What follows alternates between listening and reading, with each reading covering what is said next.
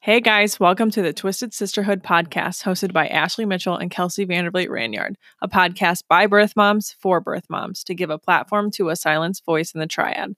You can find us on Instagram at Twisted Sisterhood Podcast, Facebook at Twisted Sisterhood, and Twitter at Birth Mom Podcast. Give us a follow and use our hashtag There Goes the Sisterhood. And if they don't give you a seat at the table, bring a folding chair.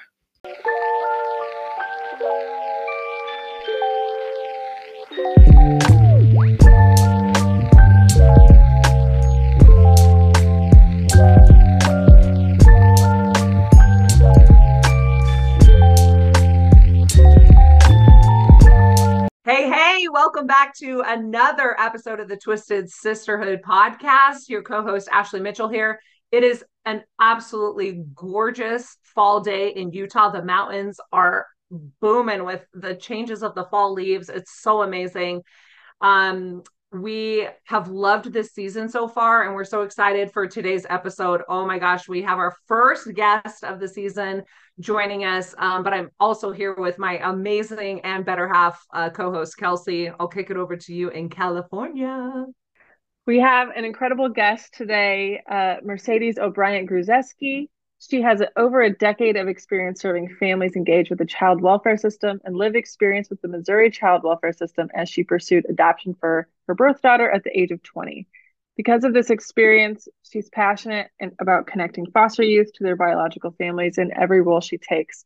She uses her platforms to advocate for birth parents and the grief they experience throughout the process. She's become a transformational leader over her time working in the system she has excellent relationship building skills, prefers to listen rather than speak, and is fiercely action oriented. Mercedes has experience and a passion for gathering and analyzing data to impact policies for our youth and families. In September of 2022, she graduated from the Minority Professional Leadership Development Program with AdoptUSKids, where she developed a language resource group to address a language barrier that adoption recruiters faced when working towards permanency for their Hispanic youth. Since then, she has joined the board of directors for a nonprofit in Denver, Family to Family Support Network, a nonprofit advocating for birth parents' voice in the hospital setting, and has been a speaker at the NCFA conference this past summer, where I know her from, where she shared her experience as a birth mother for the second time. Mercedes is currently a field operations specialist for Missouri Children's Division, overseeing St. Louis region with the support of data for implementing legislation and improvement planning. So, without further ado, I'm out of breath. Welcome, Mercedes. Welcome. That is fire, my dear. I mean, you just blew my qualifications out of the water in like two sentences. So, congratulations. Not that that's hard to do. Yeah, you definitely had to take a breath out of that for sure. Oh my gosh. Yeah. I haven't yeah. stopped. I have not stopped. Let me tell you, I just keep going. yeah. Thank you for the wonderful introduction we're really happy to have you. And um, we're just really excited to hear your story. You're our first birth mom guest of the season, of the third season of the Twisted Sisterhood. So go ahead, like jump in. We just want to hear your story and anything, any any good stuff that you have to tell us. So I'm just so grateful to be in this space to be able to share my story. It's it's healing for me. It's like I learned something from my story every time I share it. And so this is just like a really great opportunity and to connect with two other birth moms, which again, just being in this space, you two are probably like the first two people that I know. Like Kelsey was the first birth mom I'd ever met. And now, and then the conference, I met a few other and Ashley. Wow, it's just, it's great to know I'm not alone on this island anymore. I thought it was just me. Um, so with that being said, you know, when I was I was 20 years old, um, going to school uh, for criminal justice, I was driving what I called a rusty Bronco. That bad boy, I had to say a prayer before I started him. Just please start for me, please start for me. And he did every time he did. Thank the Lord and uh, I was working at Starbucks. I had put in eight years as a barista. Man, they really did their time with me. And um, in the process of that, uh, my family moved from the state of Missouri to Illinois. And I decided to still stay in St. Louis. And that just kind of like took the floor out from under me in a way that I didn't really know was going to happen. Like they felt like they were in it they were in Illinois. That's like an hour away. I had their support, but I didn't as much as I thought I did. And, and I found myself hanging out with the wrong crowd, making, you know, impulses decisions to get to the next point. And I ended up having unsafe sex uh, with the man I was with. And unfortunately, as he had a really good soul, but he had quite a criminal record for the age we were. He I was 20, he was 22. Um, we were seeing each other for about five years, and he was in and out of jail for that whole time. And um, we weren't really together when we had uh when we connected the way we did. And um it was unprotected and i knew i knew i was going to be pregnant but like i couldn't handle the truth i'll be honest i couldn't handle it. Um so we had separated we stopped talking to each other and um then i realized i was pregnant i took quite a few pregnancy tests like this cannot be real. Like no this can't this isn't true. I think i took two or three. And by the last one i'm like okay i have to believe it. And um and i immediately knew i was pursuing adoption immediately with uh baby daddy being in and out of jail. Um my life already the way it was. I just saw this this same cycle developing that my mom god bless her heart that my mom had been in, even my stepdad had been in, like even my aunts had been in. And I'm just like, I cannot recreate this cycle. I knew that there was a part of me that could do it. Like I, I could have done it, but I didn't want to do it because I knew there was honestly better for myself and my daughter. So, with that thought in mind, I was like, how do I tell my family? And being a woman of color, I'm white and black. So telling my Caucasian side of the family was easier to imagine than telling my family of color. I knew my family of color was not going to allow it, was just not going to allow it. So I chose to keep my um, pregnancy secret. And I was pregnant during the winter, so that benefited me. Um, lots of big clothes, just nobody questioned it. So I gave birth to her in the hospital. It was crazy, y'all, because I didn't have any prenatal care. I didn't know when she was coming. Like I remember uh in March, I started like counting backwards. I'm like, okay, it's any minute now. I just remember having these thoughts. It's literally any minute now. And then the week I gave birth to her, I, like I knew it. I knew it was coming. I knew it was happening. Um, and unfortunately, I was calling into my job a lot without them knowing why I was calling in. So they just thought I was out here partying as a teenager. No, I just didn't want to come serve coffee at 5 a.m. in the morning because I was pregnant. So they put me on probation. So I had We've to all been there. We've all been there. Uh, so I had to go to work literally the day. Yes, I had to go to work the day I gave birth to my daughter, but I was only there for four hours. I don't know how I did it, but I did it. And then I was like, I have to go. And I drove myself to a hospital that wasn't um, equipped to give birth. So they did it. We got her. Um, it was it was probably one of the most traumatic situations I've ever been in physically. Um, but we did it. She was safe. She was healthy. She was beautiful. I just started crying because I didn't know the whole time. I was just like, God, please let her be healthy. And I didn't know if it was going to be a boy or a girl. So I was like just relieved that she was healthy. And so they shipped us off to a hospital that could actually care for a mother and a, a child. So once they brought me to the hospital, that's when I started to experience uh, other nurses' opinions about my situation. And unfortunately, because St. Louis is so small, and I had been at the Starbucks that I was at for so long, I had had regulars who knew me and saw me. And mm. one of them, the nurses who was taking care of me. So she comes in like frazzled. And you know, I, I have you, you both have given birth. So you know what it feels like after you've given birth. You're like, I don't know what you're saying. I don't know what you're saying. Why are you so frazzled? I'm the one that just gave birth. So she's like, like frazzled, like, oh my gosh, Mercedes, I can't believe you're here. I didn't even know you were pregnant. And I'm thinking, you weren't like, you weren't supposed to know I was pregnant. Like, it's not your business. And then she, uh, because her and my supervisor were close, she was like, So did you tell Mac? Did Mac know you were pregnant? Does Mac know? And I'm oh, like, she was really in your business. she- girl, she went in. I only know your latte order. I don't even know your name. like, why are you talking to me like this? And so I'm, but I'm still like the person I am. I'm like, no, Mac doesn't know. Nobody really knows.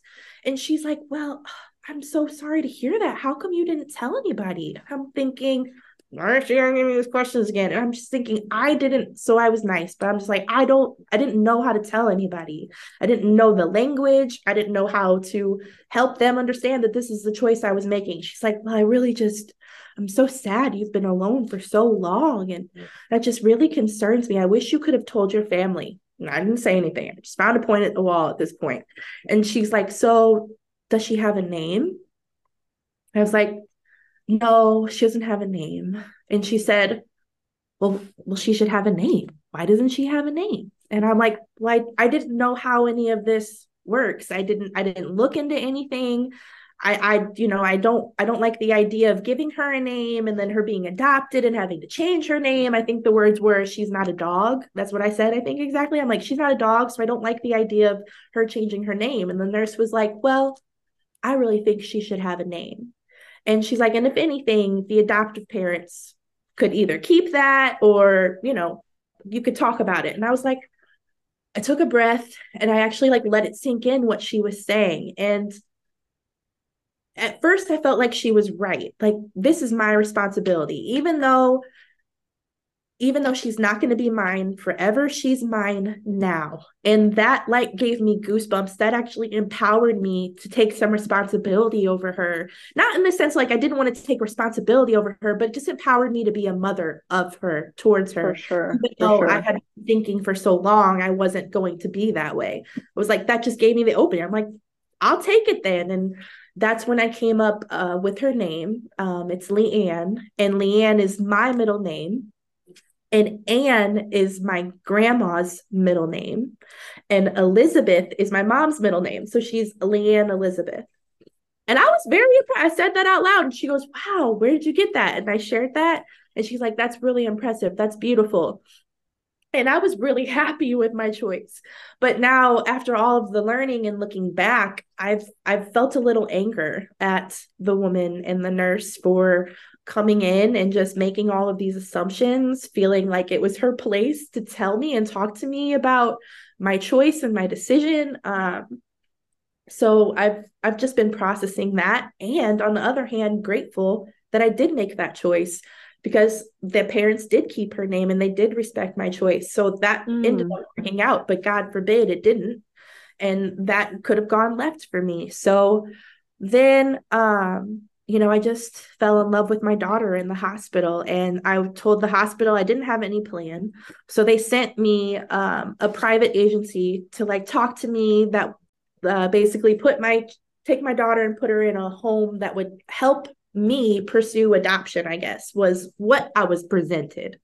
I didn't have to say who showed up, but that's who showed up. I decided to keep my daughter with me in the room because I wanted as much time to parent her as possible. And because of that, and because um, it was just like kind of a crisis situation when I gave birth, I'm being told because of like how kind of crisisy it was that and I didn't have any prenatal care, the nurses were probably more inclined to test me and my daughter's blood just to see what was going on and where we were at. So when they did that, they they drove uh, that I had, we both had marijuana in our system, and because of that, the next day I was told because I had my daughter in my room with me, there were nurses that were worried I was going to change my mind. Wow. So they hotlined me to Children's Division. So that day that I was hotlined, I know a, a intake worker, a hotline worker came to the hospital, talked to me, asked the questions, where am I living? What's my substance use like? Then it's it was social, my social, and I was living with my best friend at the time, going to school, going to work. I gave all of the answers. And then they told me that they would be in touch. And uh, that was the last time I had heard from them then. So then the next day we me and my daughter we met um who would be her adoptive family they came to the hospital Did you get to choose the adopted parents? You weren't presented any options. No, ma'am. I was presented the foster family that was going to keep Leanne while I pursued those options. So uh the mom comes in and I just like hold Leanne just like tighter. And I'm like, we need to talk. And I asked her, what is your household? Where do you live? What does your husband do? What work does he do? Who how is he involved in your home? Like I asked all of the nine yards. And she was eventually like, Do you want to just come over? Was like, absolutely, I want to just come over. And we learned that she lived like a like five minutes away from me. So she took Leanne home that night. Um, I went home that night, and the next day I was over to her house like immediately. The first day with Leanne in that home, it was it was amazing. Honestly, my relationship with the family that was taking care of her just budded. And thankfully it did because unfortunately Bethany from what I was hearing from the family had was had a bias about me that they never shared and I'm assuming that it was because of my marijuana use. I'm assuming it's because of my skin tone or just being different. Like obviously I'm not like obviously a woman of color, but I'm different enough that I've have enough like markers going against me, they'll lump me that way. I just don't think they were as open with me. They were as compassionate with me. And I'm saying that too because the foster mom would tell me things that her workers were telling her, her, them. So, like at one point, the foster mom came to me and said, Bethany's really worried about you, and they're worried you're using us for our money. What? I said, yes. This was like two or three months into this. So my what I remember is Bethany told me we need to sign we need to get your rights signed over so we can pursue adoption, right? So baby daddy was in jail refusing to sign. So my what I knew was that I needed to get him to sign. So I was sending letters, I was calling him, begging him to sign. He was refusing.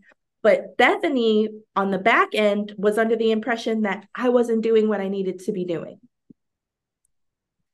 and it's just like the communication wasn't clear it wasn't open and the only time i was finding out i was doing something wrong was when i was talking to the foster family for my daughter. So that that created like a, a wall there immediately. I wasn't willing to ask them more questions. I wasn't willing to sit down and be vulnerable and use the counseling services that they claimed to have offered me.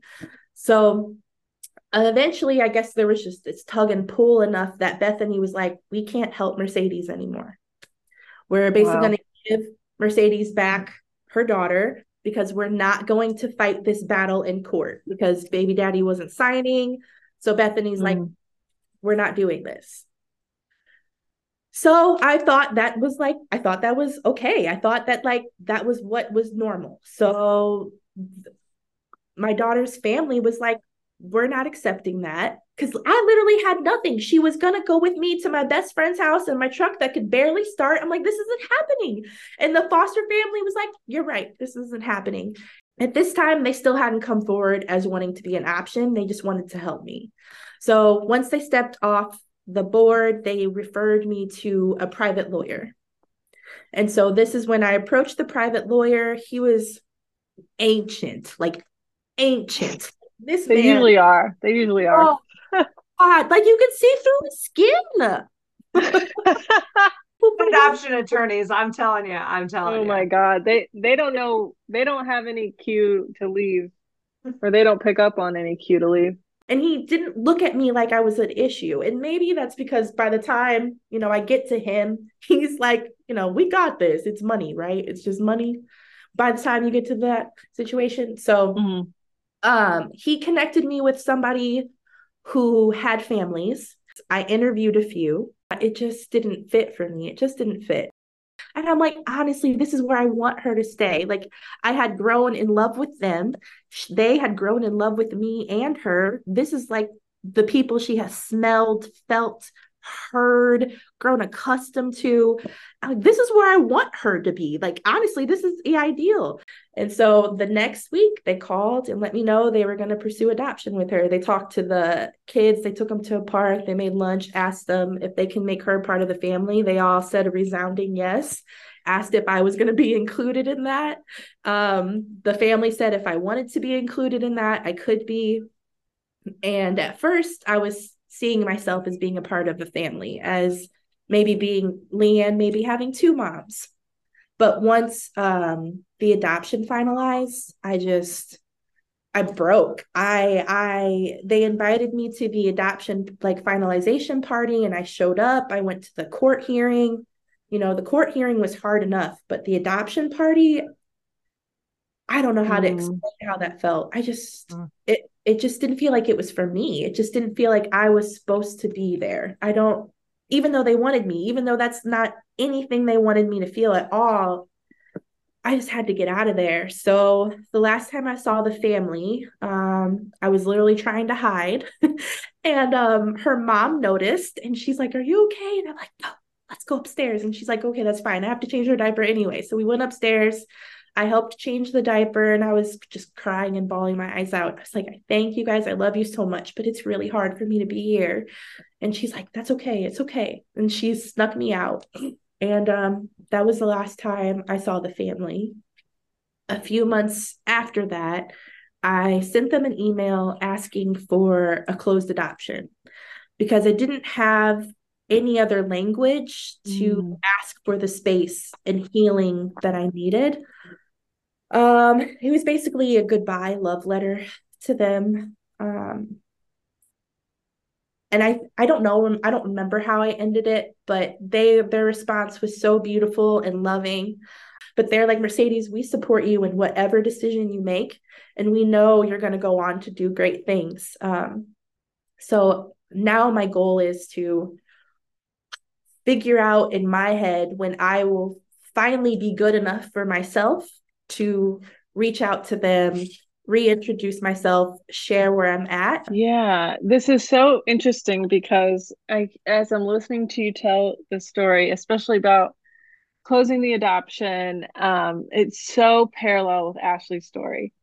Oh, it's it? so parallel. Ashley did the same thing, um, and then sent a letter or an email. I can't remember, but uh, a few five years later, and was like, Hi, I don't know if you remember me. My name's Ashley, and I gave birth to your son. like, like that. I, the yeah. whole time, I like, I have a list of parallels uh, from being pregnant in the winter and bundling up and wearing all the clothes. My pregnancy was a secret from everybody that I knew, all my family, um, up until like it was too late to like I couldn't hide it anymore because this baby was coming. Um, so when you were talking about the winter weather and like bundling up and um all the way through to just uh the middle name with Anne, uh my grandma, my mom, me, and my daughter all have the middle name of Anne. So I was freaking out about our name. And then up into like sending the letter, we were six months in, and I sent an email um, this was after like their big finalization party at six months is what we do in Utah. And like typically that's a national um, standard of six months is uh, finalization and the adoption day. And I just sent a letter and I was just like, I love you, but this is your baby. Like I had already been in that surrogate mode. This baby is yours. Like take him. Um, because they were sending pictures and updates and I'm like, I don't even recognize this baby. Like the baby I know and bonded with was who I knew in the hospital is so intimately and so deeply, and the, newborns changed so much. So I'm getting these pictures of this child in weird Winnie the Pooh clothing and things like that I would never put my son in. it's like I don't even recognize this child. And I was just like, take him and uh, please like raise him as your own. And I sent that letter because I it was so profound, Mercedes, what you said about I didn't have the words or understanding of setting healthy boundaries. And so we just close it. We don't know how to do it differently. We're going through trauma that we haven't addressed, that we haven't had explained to us, that we don't understand. And instead of just saying, Hey, I'm still processing through this, can we take a break? Can you maybe not send pictures, but let's like limit to, to like once a month, or I can't do in person visits right now? It's I don't know what else to do but close it. And that is so profound that you said that because I think so many of us find ourselves in a position where we think we want openness and that's what our social workers are telling us and what people are telling us and what prospective adopted parents that match with us love us and are offering but when we're in the reality of it that doesn't match how we're feeling in our grief and trauma cycle and but we don't know the language around it. We haven't been taught that. We haven't been supported in that. And so i love that you that you said that because i said this such a testament to why birth moms, expectant moms need just as much education as the adoptive parents. And this is why we say this all the time because uh, we are we are telling them one thing that that their role isn't important anymore um, whether that's implied or directly stated um, that this baby is now taken care of forever and you know you don't ever have to worry. You will never have anxiety which is just bullshit. And uh, and then and the other you know they're what they actually go on to experience these birth moms is this total breakdown of their entire system their whole world around them.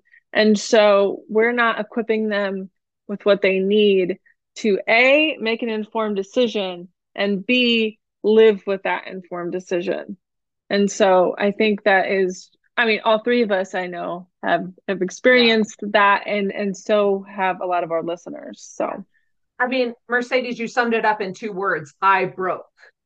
Like I broke. You said that, like in that mm-hmm. aftermath when even pursuing other fam like even feeling that confidence and a little bit of that calm and this is the right place when you had to come back to that place in the aftermath, it didn't feel the same. It didn't have the same safety and it didn't have the same security and it didn't have the same um it didn't hold the same space for you and you broke literally in two words and i think that that is the understanding if we can really truly believe that we're making the right decision but when you're in the aftermath returning to that same space it doesn't hold the same safety for you um i would really love to circle back um I mean, I have pages of notes that I know that we could talk for hours and hours and hours, but I would really love to talk about just a little bit. I want to hit on you talked about the projection of nurses' opinions and things like that, and your stories were so colorful and amazing.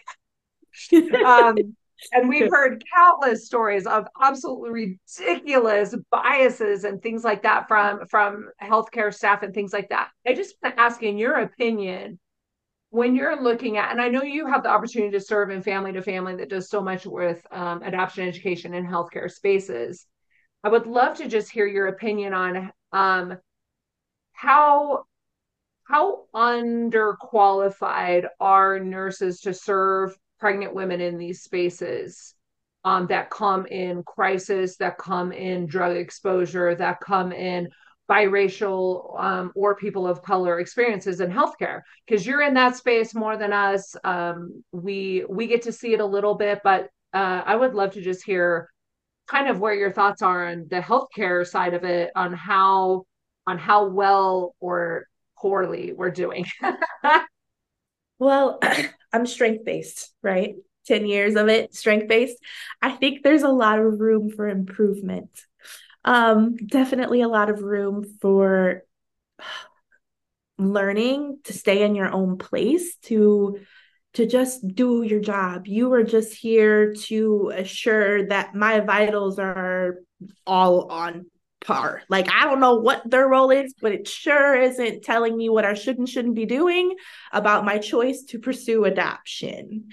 And I felt if I'm giving this nurse the benefit of the doubt that I want to, I'm hoping she left that feeling like just like questioning everything in herself whether it was if she did the right thing or i just i just hope i left some sort of impact on her. My situation that left some sort of impact like whether again ben, giving benefit of the doubt but just how do you do it differently? Like because i know the way she came into that room she was fragile. She was like, oh my God, Mercedes. So for me, in the work I do, if I'm noticing, oh my gosh, Mercedes, you're stressed out, you're frazzled, I'm going to immediately say, slow down. take a step back. This family is more stressed, more frazzled, more anxious and worried than you are right now.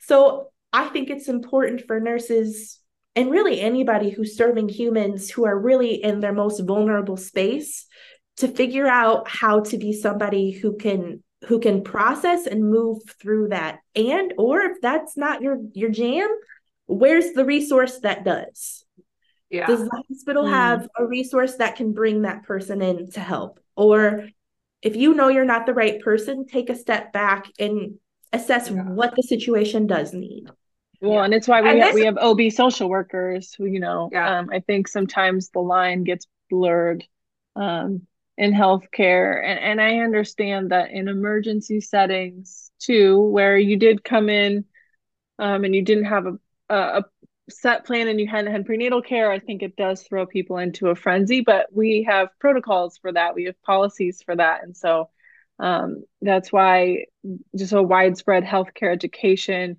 and adoption sensitive care. Shout out rebecca Vahle at family to family support network um, that's why it's so important so that they do have a hospital policy set for these kinds of situations because it, it happens all the time.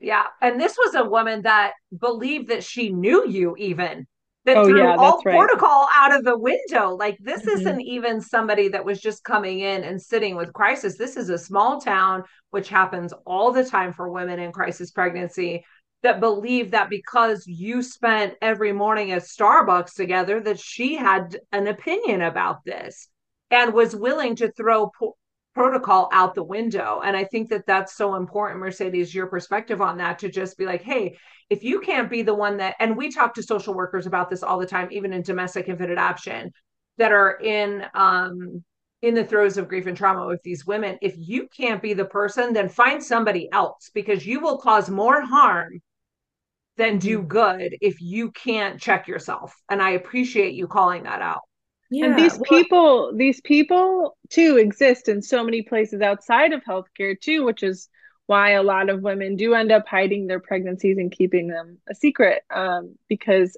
when once you are pregnant and it was not planned and you also are a single woman people are like i have an opinion.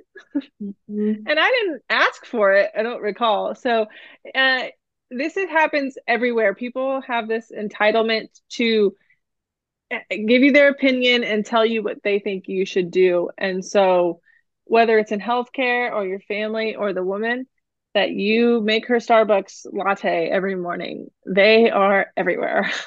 They are. After I had placed Leanne into the home she was in, I did hear back from Children's Division and oh. they scheduled an appointment with me. Um, I showed up, of course, absolutely showed up. And I remember again, they were asking about my substance abuse. I do it socially. I don't remember anything else, but I remember saying I do it socially. And the case, like the worker, like like like I looked like she didn't believe me, and I'm like, no, do it socially. and then literally the last thing they said to me was, okay, we'll be in touch. They basically made me feel like they were going to stay involved in my mm-hmm. case. Like you're and being monitored. Yes, they're going to monitor their case, make sure I pursue adoption. And if I hadn't pursued the adoption, they would have the word they the word they used was they would have made sure I would have had everything I needed to be successful. And I know what that means. They would have involved themselves in my life. So that was absolutely in the back of my head, mm. but not like so much in the back of my head. It was on my mind, but I, it just felt like if I couldn't make this work, then I had to deal with children's division. So it was right. like I had to push permanency for my daughter, or else we were going to end up with this situation. Totally. So, and one of the yeah. things that I think is you know you're coming into this space where you're like i want to break cycles right from what you've seen from family members. You talk about wanting to break cycles wanting to break cycles. And child welfare gets involved and they didn't believe you. They didn't. They we get into this space where we see so many cases. We have so many overworked individuals in these spaces where you just become another number. They don't they aren't capable and not necessarily intentionally because i know a lot of people that are trying to do really good work in those spaces. However they're so overworked. We've seen the turnover in social work where mm-hmm. they stop seeing you as an individual case. They just see you as another number that tested positive on a tox screen that's lying because women lie about drug use because of the fear of blah blah like all of the things but they didn't believe you and it wouldn't have mattered what you would have said. You were just another number. They stopped seeing the individuals. And that is a huge problem in this space when they stop seeing the individuals and just seeing you is and, and clumping you into just a random number. And so it would have been in your mind. You want to break cycles. You knew they didn't believe you. And now you're in this process where the state is like not just blatantly threatening you, but it's hanging over you that if you make one tiny mistake. And I mean, like, forget to change one diaper in a four hour period, they're going to be watching you and take that child from you anyway. So, from mm-hmm. that perspective, when you feel like child welfare is in your business, do you feel like you have the power to fight against that? Like, what does that even feel like? I felt like I was already the best that I could be. I had had a job mm. for seven years. I was in college at that point, two years. I know my car barely worked, and obviously it looked like a disaster. It looked like it wasn't safe. It did. It looked like its name was Rusty. It looked like it wasn't safe. It felt like um, I couldn't be enough. It just felt like there was nothing I could do to be enough, and so that like enforced how I felt about a mother. And so I guess I'm still trying to get over that. You know, like mm. how what kind of person do I have to be to be considered to be a good enough mother? Well, let me tell you, because we both have dealt with this too. And it was never going to be something that I felt um, ready for, like ready to be worthy enough to be a mother. There was no amount of ducks I could get in a row before becoming a mother and feeling worthy enough to be a mother because it was such a mental block for me because it wasn't real. I had to get accidentally pregnant again for my for to allow myself to even go there. So the worthiness thing is something we all experience because we have all at some point been made to feel unfit to be a mother. We have checked that box and you know whether whether that was true or not um and it wasn't you know it's it's a mental block that we have to push through because it's not real. That's not real. Definitely a mental block that i'm battling every day because mm-hmm. my daughter's 12 and i just i want them to know i'm here and i worry about her thoughts and her mental health and her heart every day. I hope that she's confident and secure and stable with the love she's getting and she doesn't question that. And she has some curiosity about her birth family right? Mm-hmm. i hope it's a healthy curiosity that she can like explore and jump into one day. Um, but I, i'm desperate to at least let her know that that her mother loves her and will always love her and has made that choice because I was desperately in love with my daughter. I still am desperately in love with my daughter. I just couldn't give her everything I wanted to give her. And, you know, life can be taken from you in an instant. And I really don't want to leave this earth without letting her know that in writing somewhere. I'm like, what if they stumble across the podcast? Well, I'm like, at least they'll hear it. well, Ashley, I have a question for Ashley. It. I have a question for Ashley, I guess, because you guys have such parallel stories. And Ashley went through the where the parallels stop is where Ashley wrote the letter and reopened the adoption. And obviously, you're still living with a closed adoption. And so, but I, I feel like just in the short time that I've known you, Mercedes, is that you are wrestling with what that may look like to re-enter her life and to to be a part of that. And you're not sure where you fit. And i think a lot of birth moms even birth moms in open adoptions we don't know where the hell we fit. So my question to ashley is what at what point um, do you write the letter or do you make contact? And what and what do you say? I know ashley you wrote the letter but i don't necessarily think that if you were in this situation today with all that you know that you would say the same things that you did. I don't think you would write hey my name's ashley. Do you guys remember me? I don't think that you would write that. So what would you say to reopen um, that or to attempt? so I don't know that there's a right or wrong time because I think every birth mom has to get to that space in their own time. And I definitely believe that the birth moms need to be there after they've done their own, a little bit of their own mental health work and healing. Um, because here's one thing I know for sure is that when you open it back up, you are making a commitment to be there and be a part of this journey and it is um it comes with its own set of complexities and um heartache that you may not understand. You it's so easy to look at if i can be in their life and they know they can know that i love them and care about them and all of that is wonderful and and and so worth knowing and understanding and reaching out.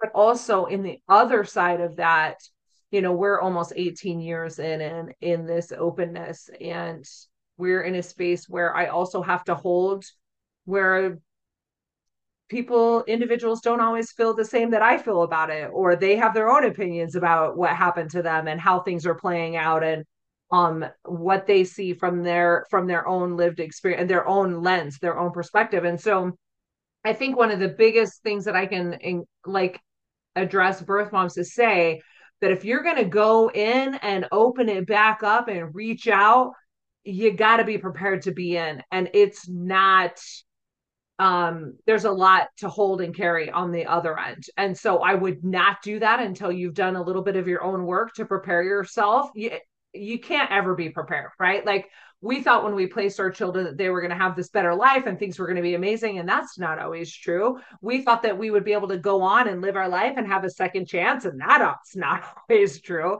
And so I think in your heart of hearts, if you feel that pull and that it's time to reach out, reach out. But just know that once you go in, you gotta be in with it and you gotta show up. And and that means showing up in some really shitty hard spaces and you gotta hold a lot and you got to be able to be in a space where you can take ownership over choices that you made and be okay with that situation and also hold people accountable that also played a role in this space because this is a group effort and you cannot do this long-term relationship without a group effort. And so if you're ready to get back in i please do because it is so amazing. And there's so many special powerful moments that um keep you going and reminding you of who you are and and and what you mean to this to these children. But you got to be ready to hold all the other shit too that that no one no one told you was going to be a part of it. And I, I think that we, we've touched on this before and I, I always like to remind people that open adoption and openness and, as a concept is not about um, doing a favor for the birth mom doing a favor. There's there is no world where that is the reality. The reality is open adoption is a, it's a relationship. It is a frame of mind to be open um, and it is a responsibility. And on all the adult sides um, it is a responsibility to uphold. And and i really do view it as an honor and it's so messy sometimes and so shitty um, and it hurts but it is it is really worth it. And i think mercedes too um, it speaks volumes about your the continuation of your role as a cycle breaker because you're a cycle breaker and you are you truly are. Um, yes ma'am. but your daughter is is part of you. And she's part of that that lineage. And being a cycle breaker is um it's something that you don't really uh, you don't carry the weight of being a cycle breaker all on your shoulders. Um, because I, I thought that too. I think in my bloodline i'm the fourth consecutive person in my dad's side of my bloodline um, to relinquish a child for adoption and I think everybody sort of thought they were a cycle breaker probably in doing that. Um, but I think also there are consequences of that separation that um, that the next generation will deal with. And in each generation that was broken, that the cycle was seemingly broken, we all dealt with consequences of that fallout. And I think where we were missing it was not guiding each other through the rest of the of the of that new path that we were forging. And so when we guide each other through, um, I think that's when we really break that cycle. We really um, we really we break it and we we help them not have to be alone on this new path that they're on. Yeah, and I you know I think and I look at that too even from parenting after placement kelsey and i are both raising daughters that are walking into this space and understanding and having value as women and um, regardless of where they find themselves at being able to normalize grief and trauma and mental health and all these things i think for all those generations even that haven't been um experienced the trauma themselves but are experiencing it through the through the ripple effect uh raising daughters i think it's i think we're breaking all those cycles in all those spaces. Oh yeah. The, this conversation about cycles made me think about mine. Um, so my oh goodness. Well, my stepdad, uh, he had to at the time when you know back in the day when birth moms uh, gave birth at that time, the birth mom went away um, so that's what happened to him. Um, he said he was 16 and he got a woman pregnant and she just disappeared. He didn't know the name, he never met the son, he just knew he had a son somewhere.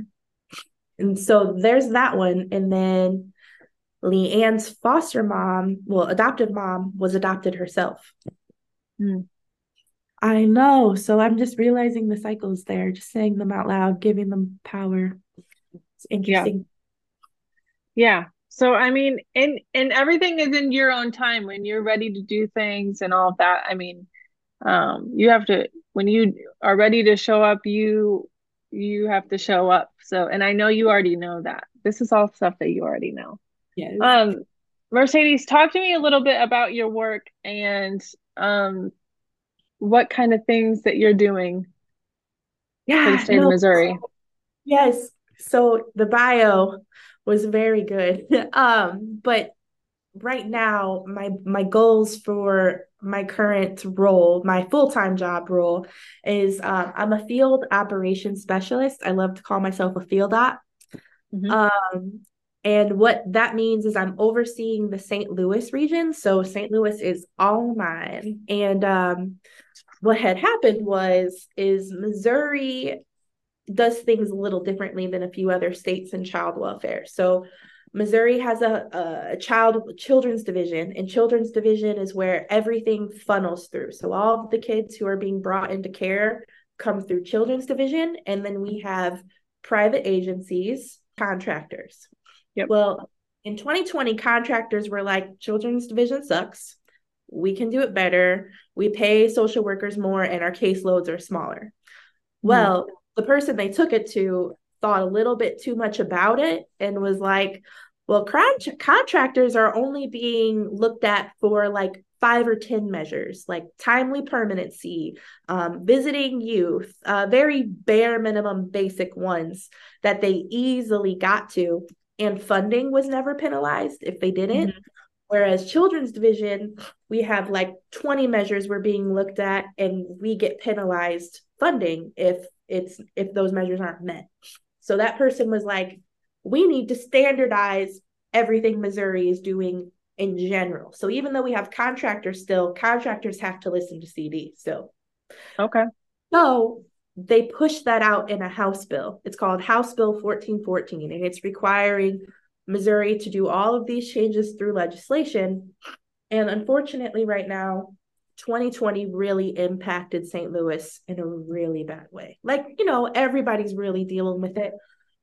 Uh, St. Louis is dealing with it harshly. Like, we don't have, we have two years worth of hotline calls that need to be addressed. Wow. Wow. And they are doing their best to do it. Like these people, they are working so hard. They are dedicated. They are knocking out these these measures. They're knocking out all these outstanding cases. I am so proud of them. I hate to see them running around with their heads cut off, but they like they're like we have no other choice. This is what we have to do. We have to do this. And on top of that, they're listening to me about the data. They're asking more questions. They're open to change. I'm just like, what how did I get so lucky for St. Louis to be in like such a crisis, chaotic situation? But yet everybody's like, Mercedes, tell me what to do. What's the mm-hmm. data say? Mercedes, come to the meeting. We need your advice. We need your suggestions. What do we do? and like, I've got really good suggestions and they're listening. Isn't that something? It's amazing. Uh, today I put you on. You are amazing. That is amazing. Thank mm-hmm. you. I put on a data presentation um, for the supervisors over foster care, and I was so nervous. Like this matters. Like I'm trying to create a data culture. I'm trying to get them to use data completely and everything they're doing, not just to say, hey, we did this wrong, this is missing. No, let's be proactive about it. Like, you don't want to know your kid got bad grades at the end of the month. Like, you want to know that ahead of time so you can help them get there. Yes and they're all about it. Like within the first five minutes of my presentation, they were taking notes, asking questions. And I was like so worried they're going to be like, You're boring. Data sucks. We don't need this. Like, you're just here to tell me something's wrong. But they're like, Mercedes, we're actually having fun at work. I'm so proud of my teams. This role was honestly more than I could ask for. You know, it's really important for me to have impact over policies and child welfare because as we've just talked about for the past beautiful 45 minutes it's not it's not a, a, a, a clear cut thing it's easy to mess up and cause more harm than good in these situations yep yep and it's yep. really important we know how to meet these people needs and unfortunately there's some serious racial disparities in child welfare we are seeing high rates of people of color being brought into care. And some areas are getting better, but it's just the truth of the matter that we have wonderful Caucasian people with the best intentions serving people of color, saying they know how to be in a person of color's home, know what they're saying, know their needs, understand how they parent differently. It's just, it's not the same. So my goal is in child welfare from like here on probably till the day I hit the grave is to just educate anybody in child welfare serving really any other minority of color. This is really where I'm so passionate at. It's really why I'm here. Is because our families of color are just being separated. They're being broken. And I know the child welfare system, most people in it are not trying to do that. So I'm here to help give them tools on how to be compassionate, how to use curiosity, how to slow yourself down in crisis situations, ask questions, sympathize with where they're at. Like we have a lot of kids kids like un, like 22 just graduating college coming in going to the north part of St. Louis, which is not safe, not safe at all. Just happy go lucky. Hi, I'm here to talk to you about your child that was just removed. No, ma'am. No, ma'am. No, ma'am. We got to slow down, put yourself in their shoes. It's just, we have like the savior complex that we really need to to sort through and learn how to address. So I'm very, very passionate about that. And yeah. I could talk about it forever. Yeah. Mercedes, I am so, I mean, I know Kelsey and I are just so incredibly grateful for you coming on and sharing your story. Also, just the work that you're doing, uh, reminding us to meet people where they're at and then step the hell out when we can't meet the people they're at and implement the right kind of people and resources and support. Mercedes, we will be sure to list all of the spaces that individuals can find you. The work that you're doing is so incredible. I just thank you again for coming on being so vulnerable with us allowing us to hold so much space for you in your individual journey but also like light the passion of what you're doing um st louis is well. lucky St. Louis yes, is lucky to have you. Everybody absolutely. in that city is lucky to have you. The state of absolutely. Missouri is lucky to have you. And we're just, and we are as well. We are also yeah, lucky yeah. to have you. And so yeah. um, we are so honored that you came on Twisted Sisterhood to talk with us. Yeah, thank you. thank you. so much. For all our listeners, we can't thank you enough for sitting with us in these challenging and really big conversations. Um, we're going to continue to bring the heat, the vulnerability, and the honesty around what it looks like to live this life as a birth mom. And so we're so grateful for all of you, and we'll catch you on the flip side.